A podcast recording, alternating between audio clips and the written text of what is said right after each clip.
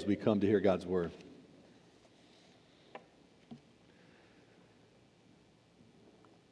Father in heaven, we are in need of help this morning. We're in need of guidance.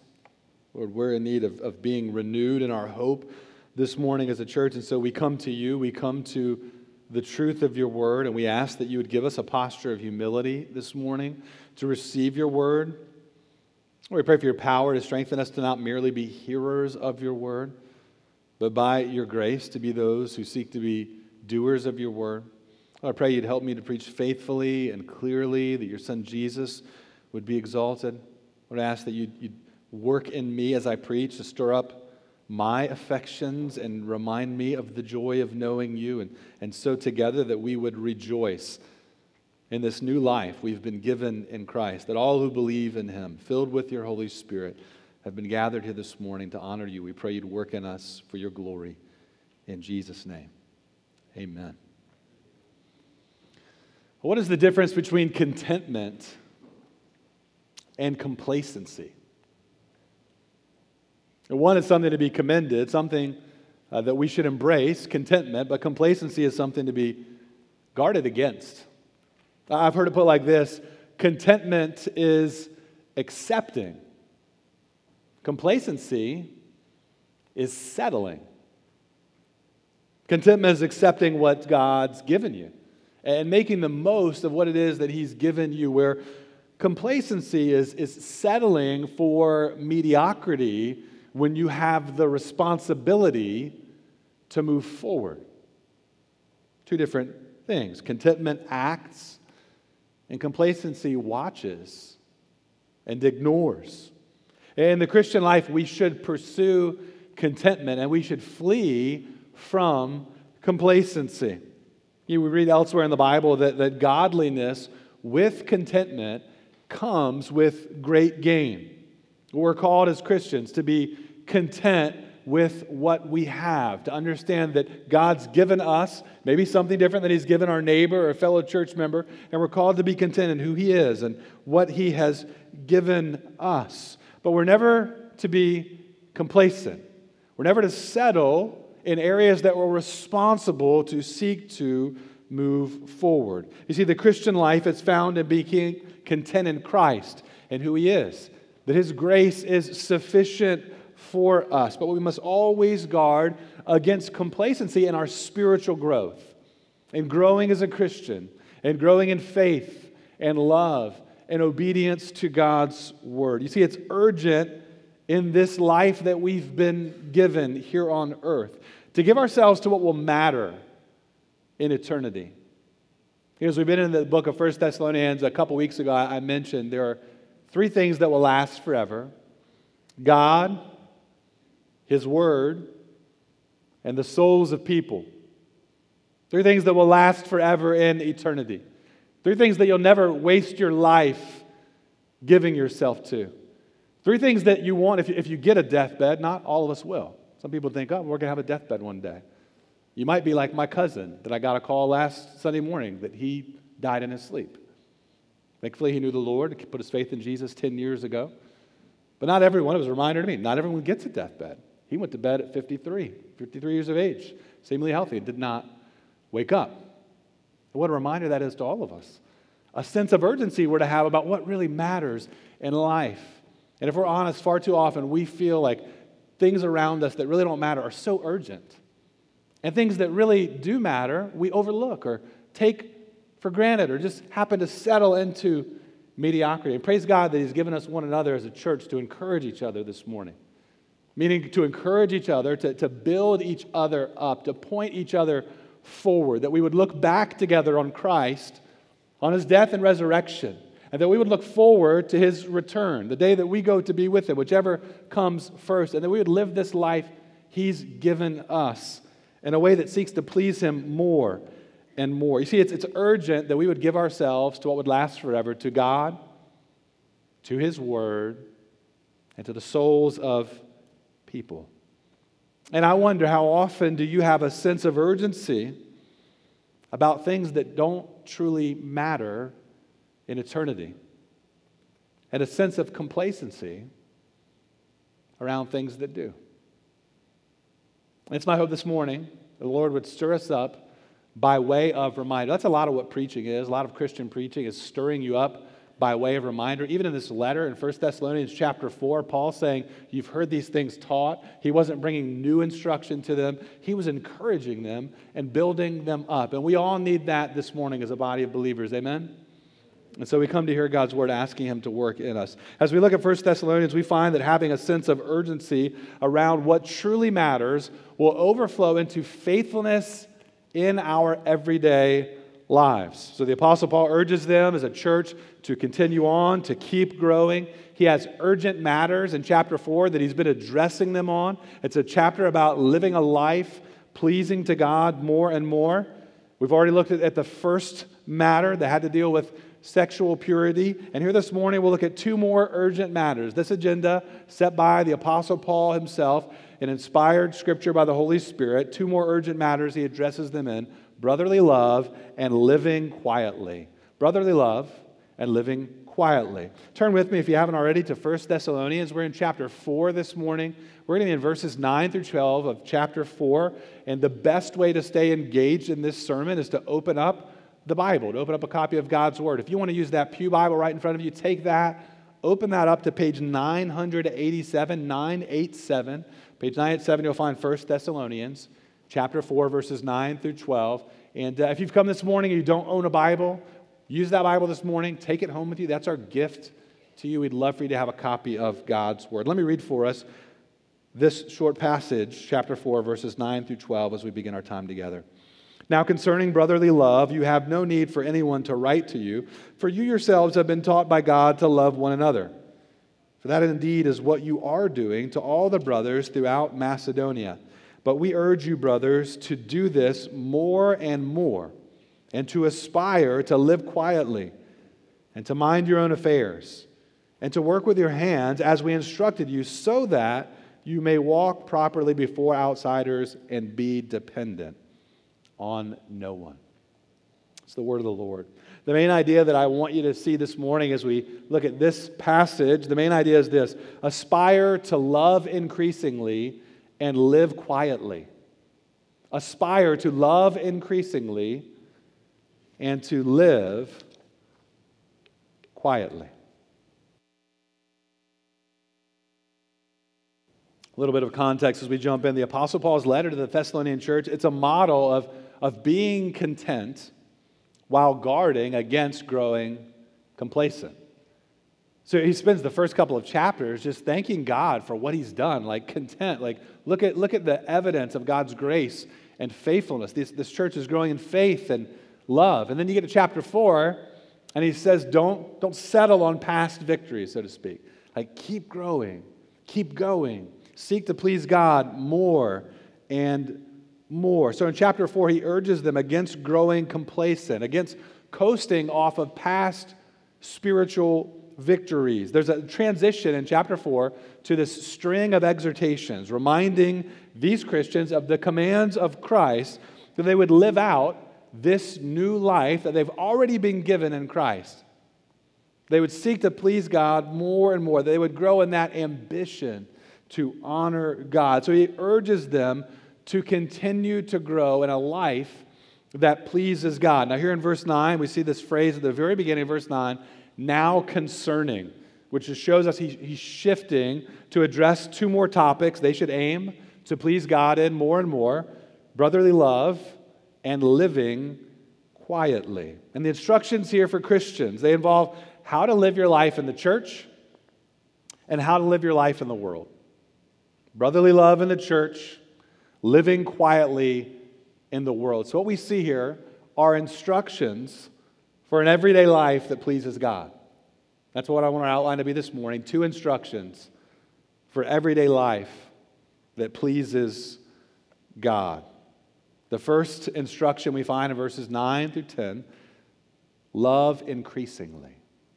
Love increasingly. Now, the first topic that Paul addressed back in verse 3 that was connected to them living a life pleasing to God, the very first thing he wanted to urge them on was the matter of sexual purity. It's God's will for Christians to abstain or to keep away from sexual immorality in all of its forms. And now we see in verses 9 and 10 it's God's will for Christians to love increasingly.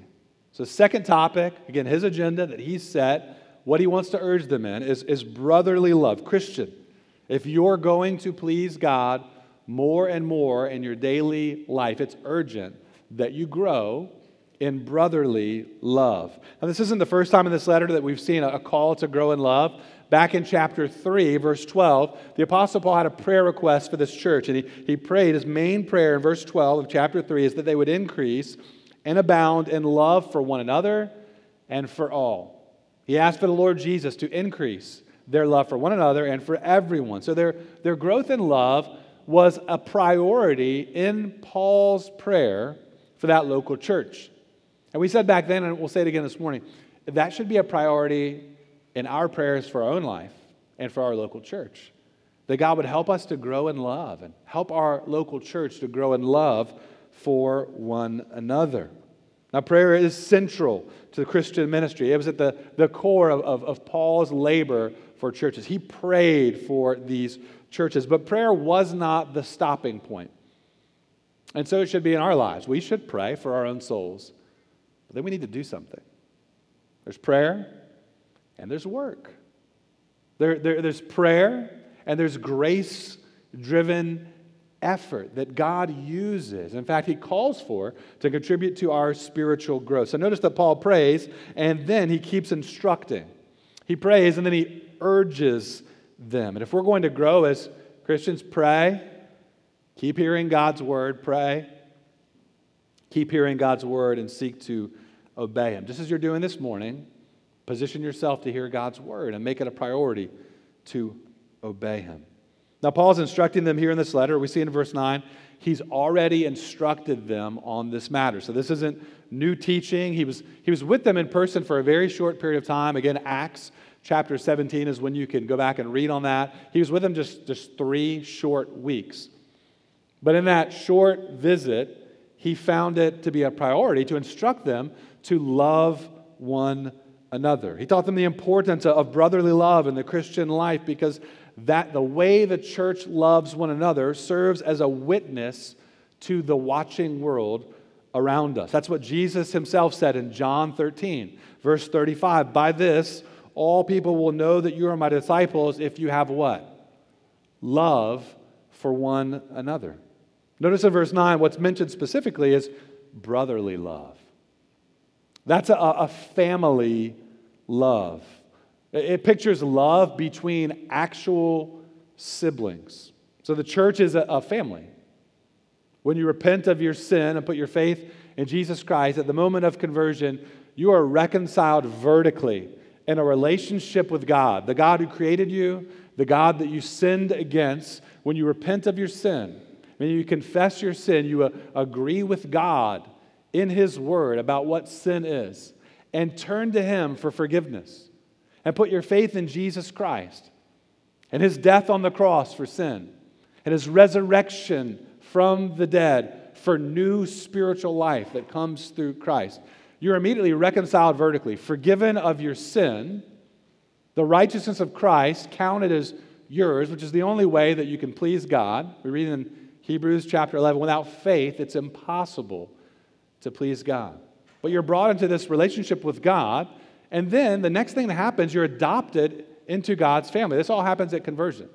You come to know God as your father, and therefore, other people who've been reconciled to God, they're part of your spiritual family. That's why we call uh, members of this church brothers and sisters in the Lord. That might sound odd to you if you're not a Christian, but that's a, a biblical way to think. This is our spiritual family. And therefore, we're called to love one another as brother and sister in the Lord. We're to treat each other as family.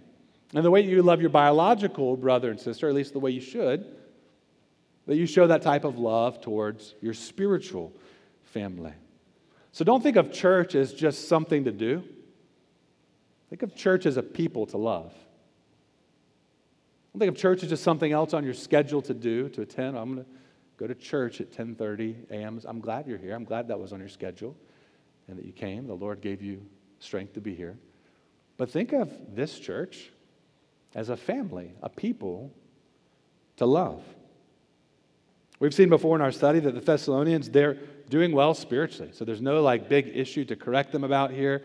Read in verse 9 and 10. They already know what to do, and they are doing it. They're practicing this brotherly love for one another. Paul writes there in verse 9 You have no need for anyone to write to you, for you yourselves have been taught by God to love one another. For that indeed is what you are doing to all the brothers throughout Macedonia. So they've already received this teaching. Paul says they've been taught by God, which I think is the same idea he mentioned back in verse 2 that the teaching they received from Paul as an apostle that came with God's authority. I think it certainly means that. It may also have in view that they were taught by the Spirit of God, which is certainly true.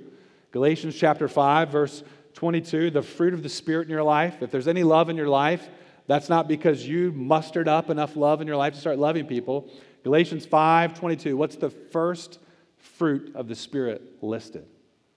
Love.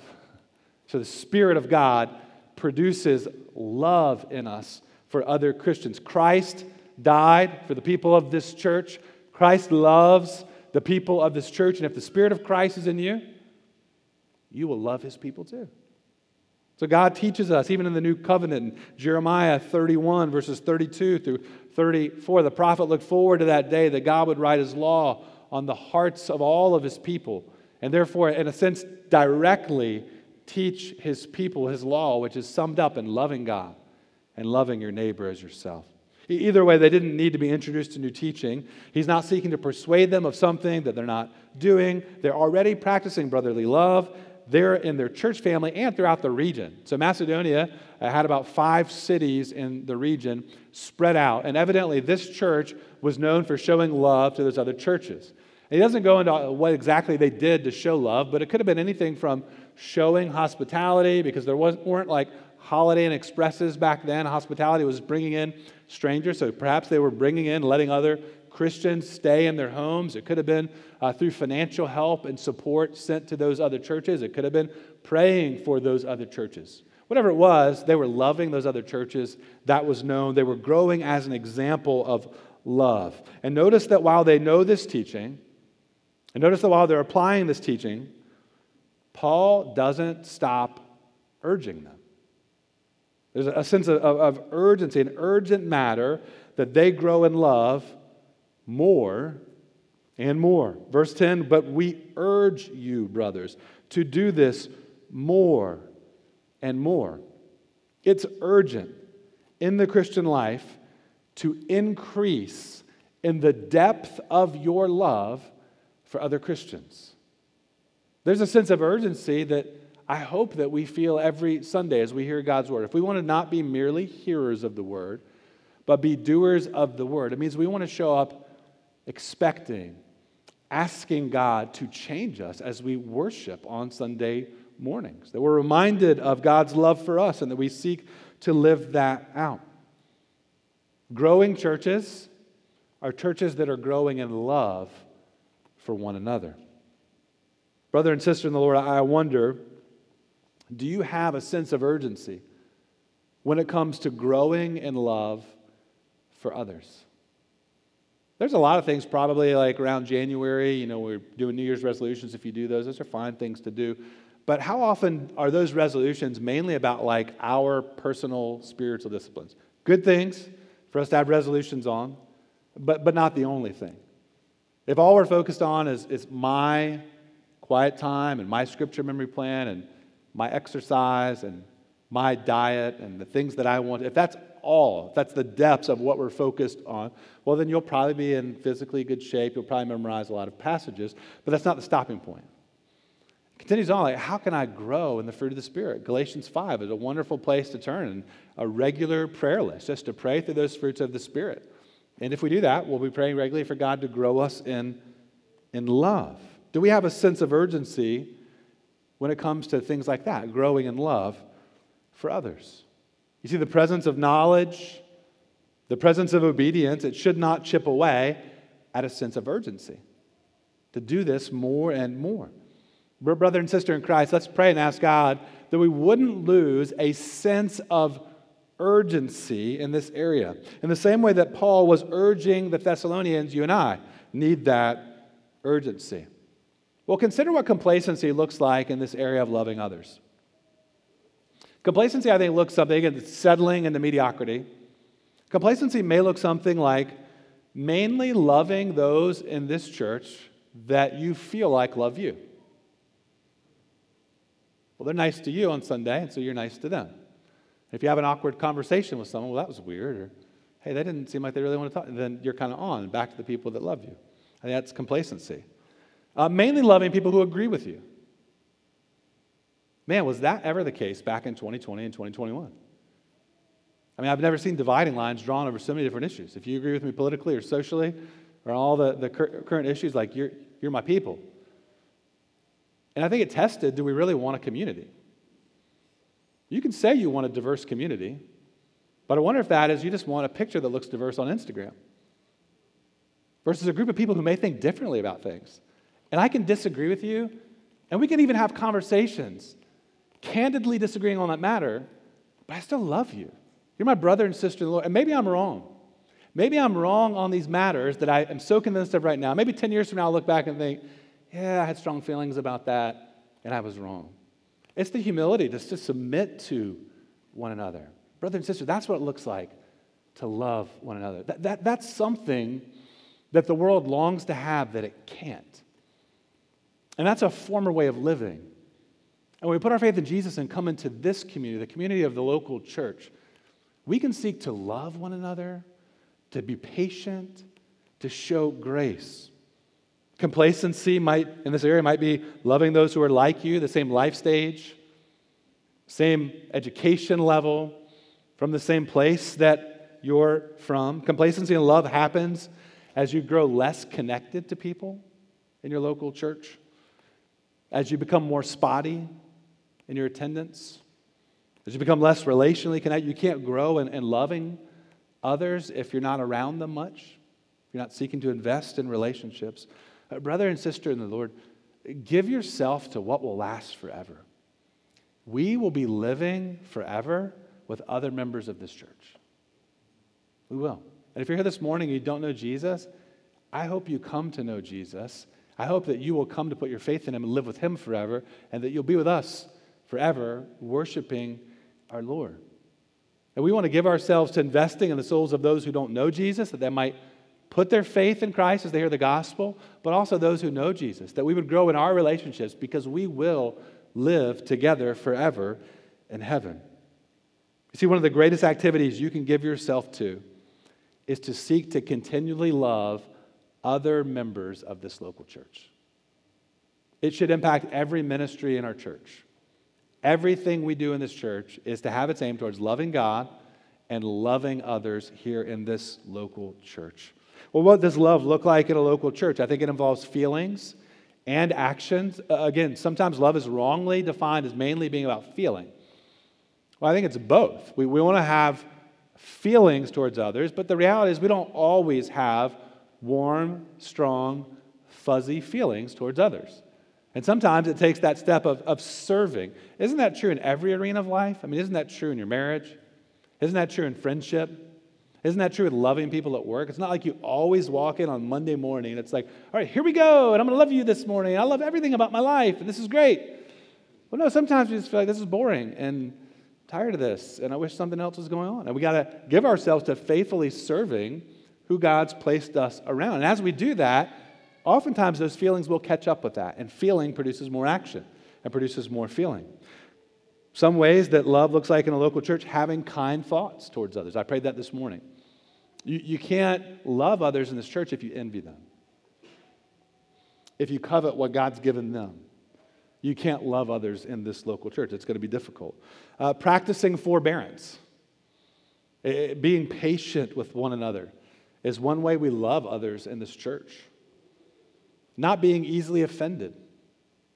There's some things that are offensive, but other things that we can bear that offense and say, I'm not going to be easily offended.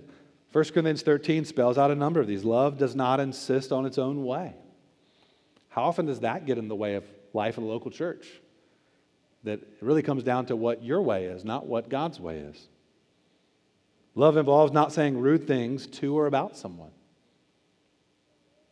Love involves forgiving others as we've been forgiven by Jesus.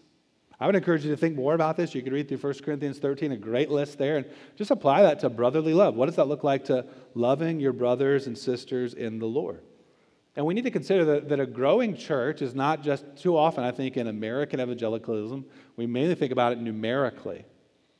Numbers aren't unimportant, but it's not the, the main measuring stick. I think spiritual growth is what God is most concerned with. And in fact, we see in this passage, spiritual growth will lead to this witness by which we hope greater numbers of people hear the gospel and end up putting their faith in Jesus. It's how churches grow to unfold more and more people into the life of the local church through repentance and faith in Jesus Christ. Now, some simple ways that I've seen this lived out here at OBC.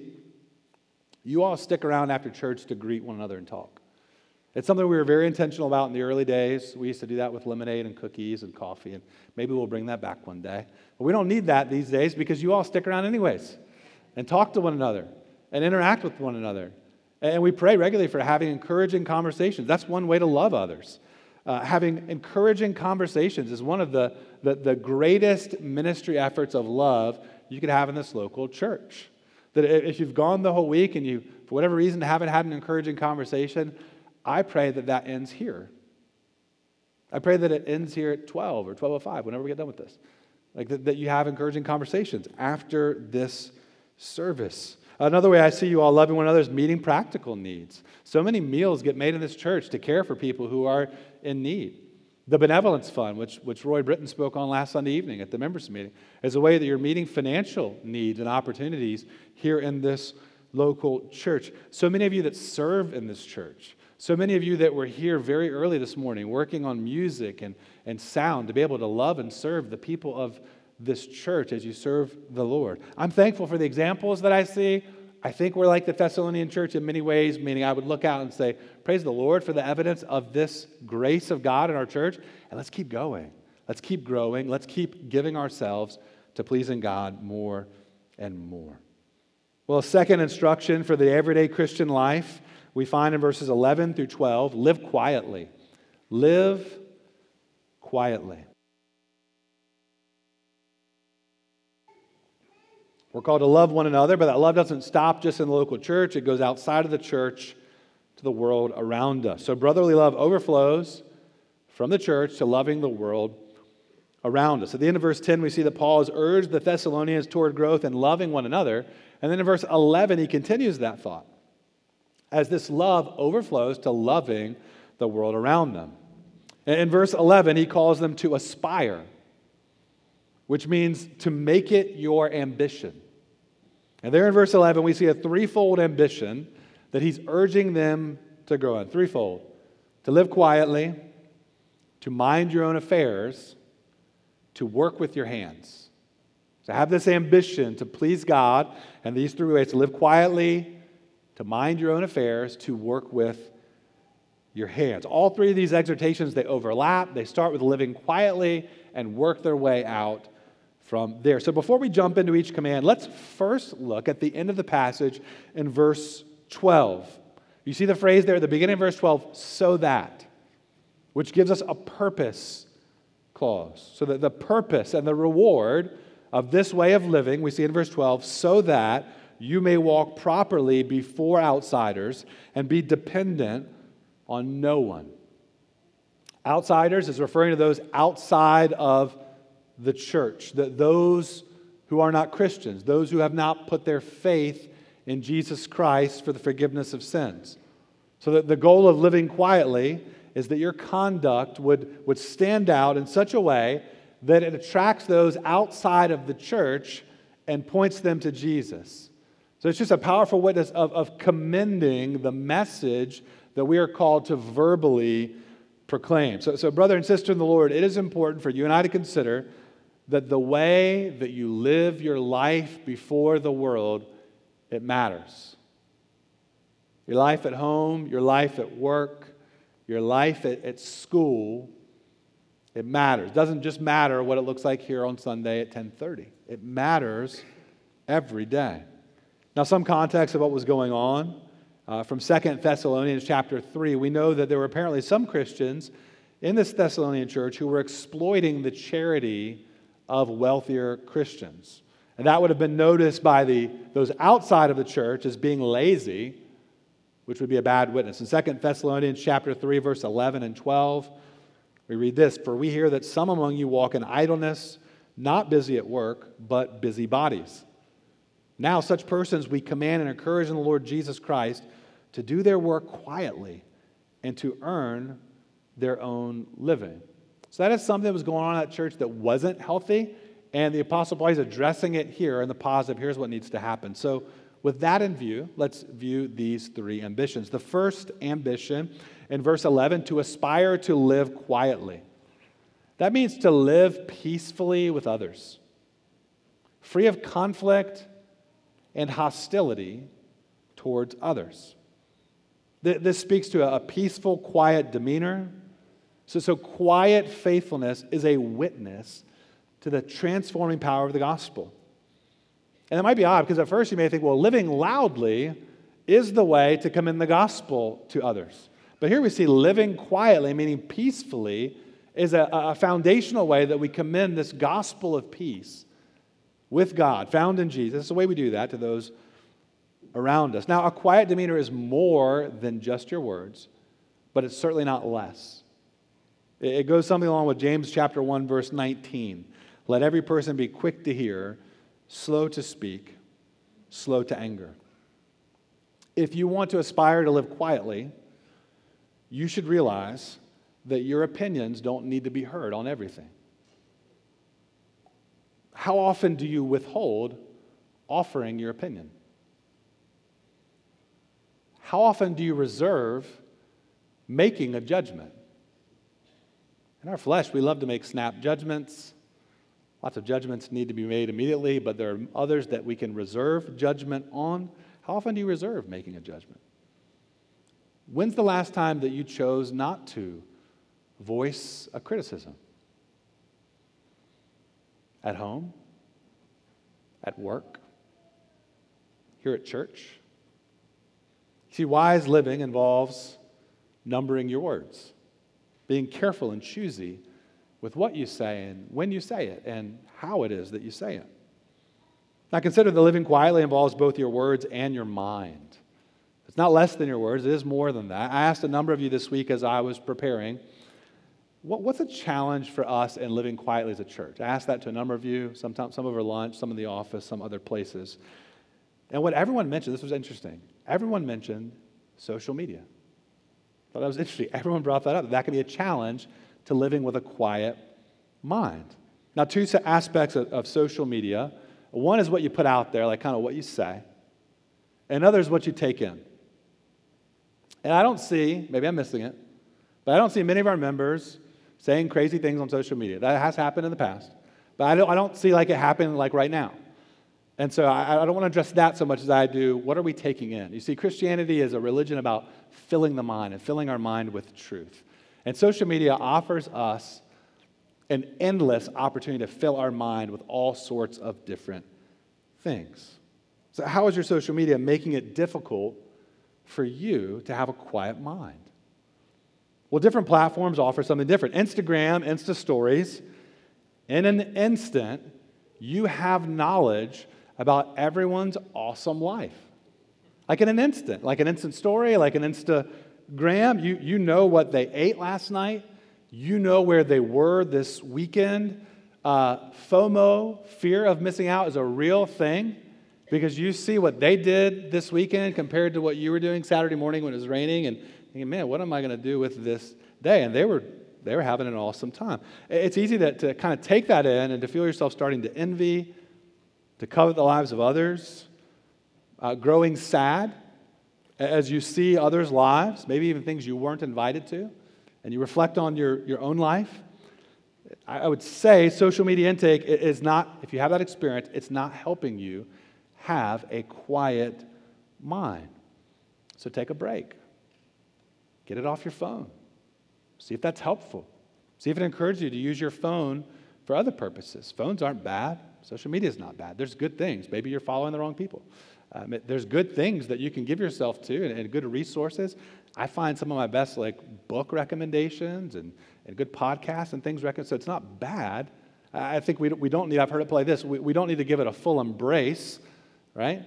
But uh, you can kind of give it the good old side hug and just say like, hey, how this like, how this helps me, I want to give it a side hug, but I'm going to hold that a little loosely because other times I may need to, to let go. Other platforms like Twitter, the algorithm, it runs off of what will keep you there. And so, guess what keeps us in places like that? Anger and anxiety. Those emotions are really powerful to kind of keep us locked in. And whether that's social media or cable news media, anger and anxiety, well, that's the opposite of a quiet mind, being angry and anxious. The, the issue du jour, the controversy or conflict of the week. And then there's this expectation that you are up to speed on the issue du jour and that you have a quick judgment about it. And sometimes some of you ask me, What do you think about this? I'm like, I don't know. And I, I don't want to have an opinion on that. Like, it just can feel like you have to have an opinion on everything and every matter, every issue, things that have nothing to do with my life or my community or my friendships or relationships. If you want to live a quiet life, you have to guard your mind and heart from the wrong type of noise. And we have to give ourselves to filling our mind with the truth of God's word first and foremost. Some of you may need to make it a point to not live so much in the digital world and to be here more in these relationships in this local church, to have more face to face conversations, to be shaped more by the members of this local church and how you think about even some of these issues on, in society. Now, I want to be clear let's not mistake living a quiet life with not speaking up when you should. It's not what this is about. We are called to speak the truth in love. This certainly doesn't mean keep quiet on biblical truth. This doesn't mean be quiet in evangelism. I mean, you can read back in Acts 17 that Paul's trip to Thessalonica, when he first went there, his message and his ministry in chapter 17, verse 6 of Acts, was upsetting the world. Quote, turning the world upside down. So it's not like Paul was like, well, I don't want to upset things here in Thessalonica, so I'm just going to be quiet and kind of tiptoe into the synagogue and preach kind of just real quiet. No, like his message upset the world. We, we have to be clear, brother and sister, that often what upsets the world, there's two main areas I've heard our evangelism and our ethics.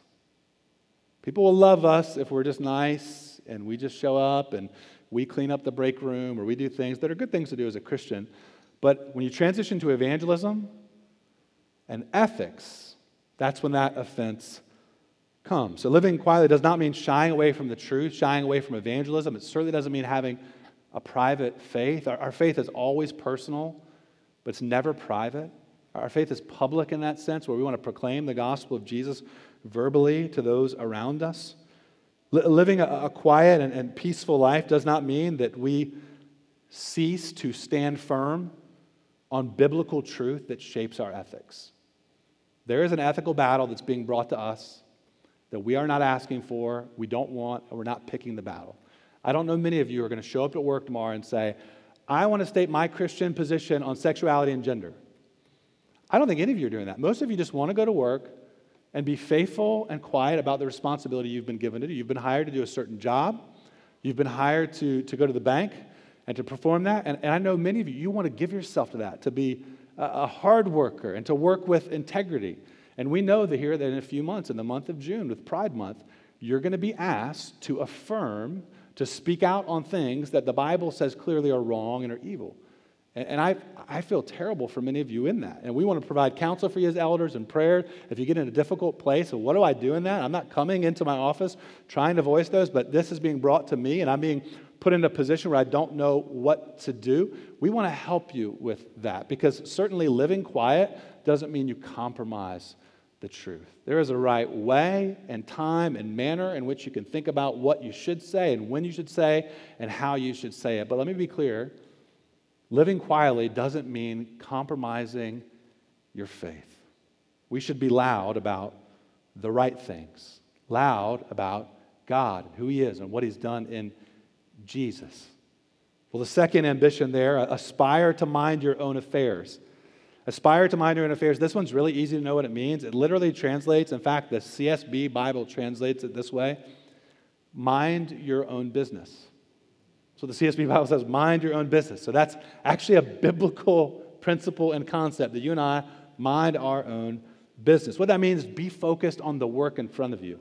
Don't be focused on your neighbor's work, be focused on your work. Don't be focused on everyone else's parenting, focus on your own parenting. Don't be focused on everyone else's marriage, focus on your own marriage. Attend to the business God's given you. Don't meddle in other people's business. So, even in 2 Thessalonians 3, it's don't be a busybody. That's a word used there. Don't be a busybody. If you're attending to your own business, to your own affairs, you will find little time to wrongly be concerned with the business of others. And when you're not minding your own affairs, you will not live quietly. Judging others and, and being judgmental, that's probably the way to say it. Being judgmental towards others in your community, uh, being nosy and gossiping about others, wanting to get the tea or spill the tea. I mean, who has the tea? Who's going to spill the tea? That's being a busybody. Getting all the details on the lives of others is not being focused on your own affairs. Now, again, it's important to say what this doesn't mean. Not all of life is private. There are some things that are our business as a church. So, our church covenant makes our holiness our corporate business. So, this doesn't mean that if I see another member of my church living in sin, that I just ignore it say, I'm staying out of that. That's private. That's not my life. That's not what that means. We should care about each other's holiness.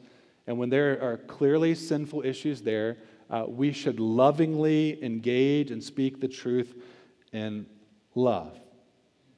But consider, I think what this means, consider the affairs God's given you.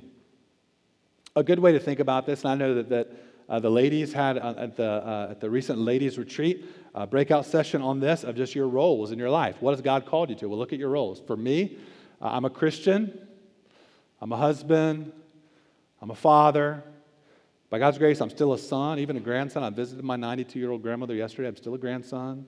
Uh, I'm a brother. I've got a brother that's alive. Uh, those are all responsibilities I want to maintain. I'm a pastor. I have a church family, responsibilities from the Lord here. That's a lot. And if I'm thinking about those roles, growing as a Christian, growing as a husband, growing as a father, uh, growing in my extended family, growing with my church family, that's a lot to keep me busy. That's a lot for me to be responsible for, a lot for me to pray about, a lot for me to seek to grow in. And if I'm giving myself to those roles faithfully, I will have little time to meddle in affairs that are not my own. Well, what are the roles God's given you? Everyone has them here in this room, that those were mine. Yours might be Christian, regardless of your marital status, there's a role there to maintain. If you're single, uh, that's a role God's given you, something to be embraced and to be stewarded. Uh, some of you may work in an office, some of you may work at, at home, some of you may stay home with kids. That, that's a role God's given you, uh, something He's called you to presently. How can you be more faithful in those areas? That's what it looks like to mind your own affairs. And then finally, a third ambition aspire to work with your hands, which means don't be lazy. Earn your own living and don't depend on others, is what's in, in mind. It, I mean, if you're able bodied and have the ability, then work. The exhortation is to labor diligently. So, Paul's remedy to being a busybody work with diligence. Now, the goal of being dependent on no one certainly does not mean that you will never need help. Again, I mentioned we have a benevolence fund here. Uh, this isn't addressing if you're unemployed or underemployed. It certainly doesn't address if you have unexpected medical bills or financial hardship.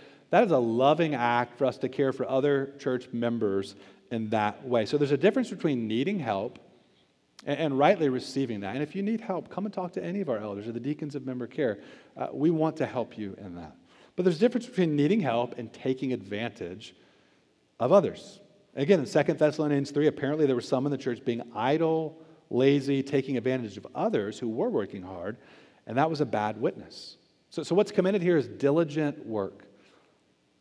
And when you work faithfully in whatever work God has given you, in your career, in a temporary job, your work in the home, your work as a student, when you're diligent in that work, God is pleased. Yeah, I'm thankful I learned how to do that as a student. Uh, we worked uh, on, summer projects I went on as a student. We worked, I worked at Winn Dixie, an old grocery store, slicing up melons and packaging berries. One summer, it was kind of mindless work. I worked at uh, McDonald's the next summer. I worked with McDonald's for a number of years in high school too. Ate a lot of Big Macs in my time there.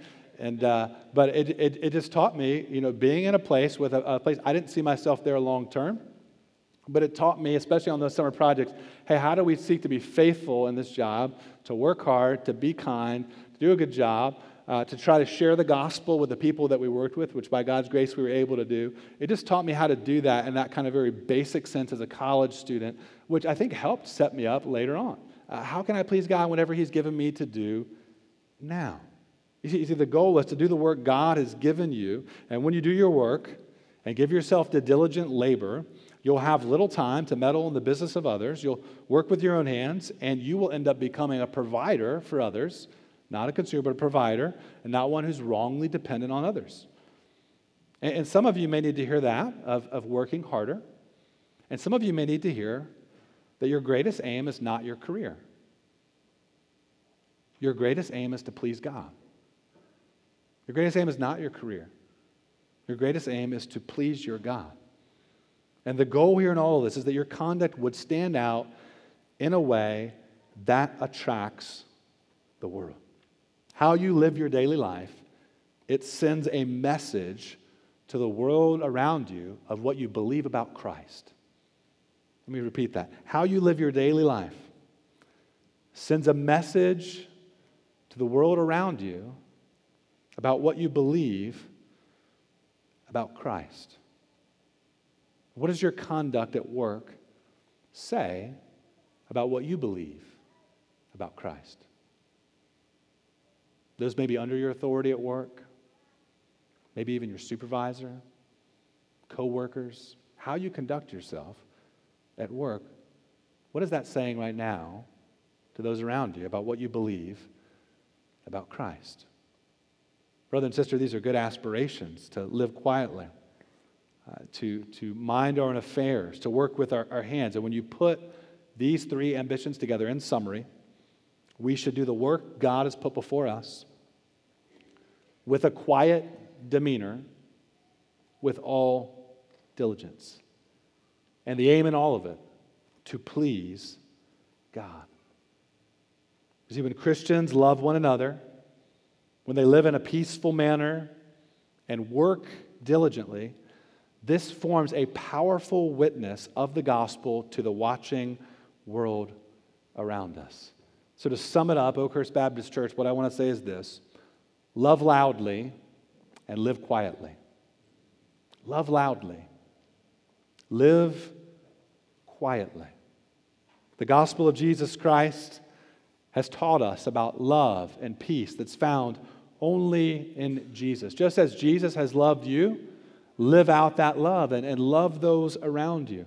Just as God has brought, brought peace into your life, an inner peace with Him through Jesus Christ, extend that peace to others. Brothers and sisters in the Lord, let's ask the Lord that we would rightly be content and that He would guard us from complacency. And so I, I leave you with this question What would it look like for you this week to grow in brotherly love and in living quietly. let's take a moment now to bow and pray. I want to give you just a time of silent prayer. I know we'll do that at the end too. I'll give you just a brief time of silent prayer, then I'll close us out and pray that the Lord would do that in our lives. Let's bow and pray.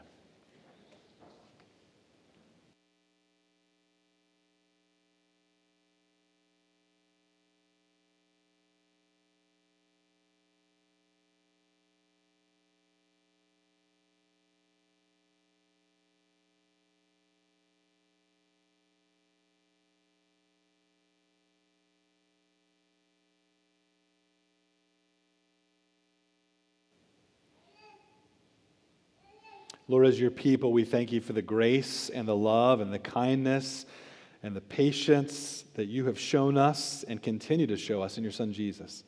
Lord, we pray that we would be transformed and, changed by the truth of the gospel, the truth of your ongoing love for your people, the, the truth of your sustaining power that keeps us in your love, that we have the promise that nothing can separate us from the love of Christ. And we pray that in that confidence, Lord, that we would extend that to those around us.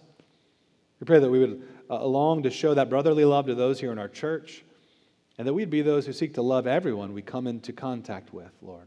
especially where we spend our everyday lives, Lord, that you would grow us as your disciples, grow us as a holy witness of your love. And so we turn to you, Lord. We ask for your help, we ask for your grace, we ask for the power of your Holy Spirit to strengthen us and to sustain us as your disciples in the truth. In Jesus' name we pray.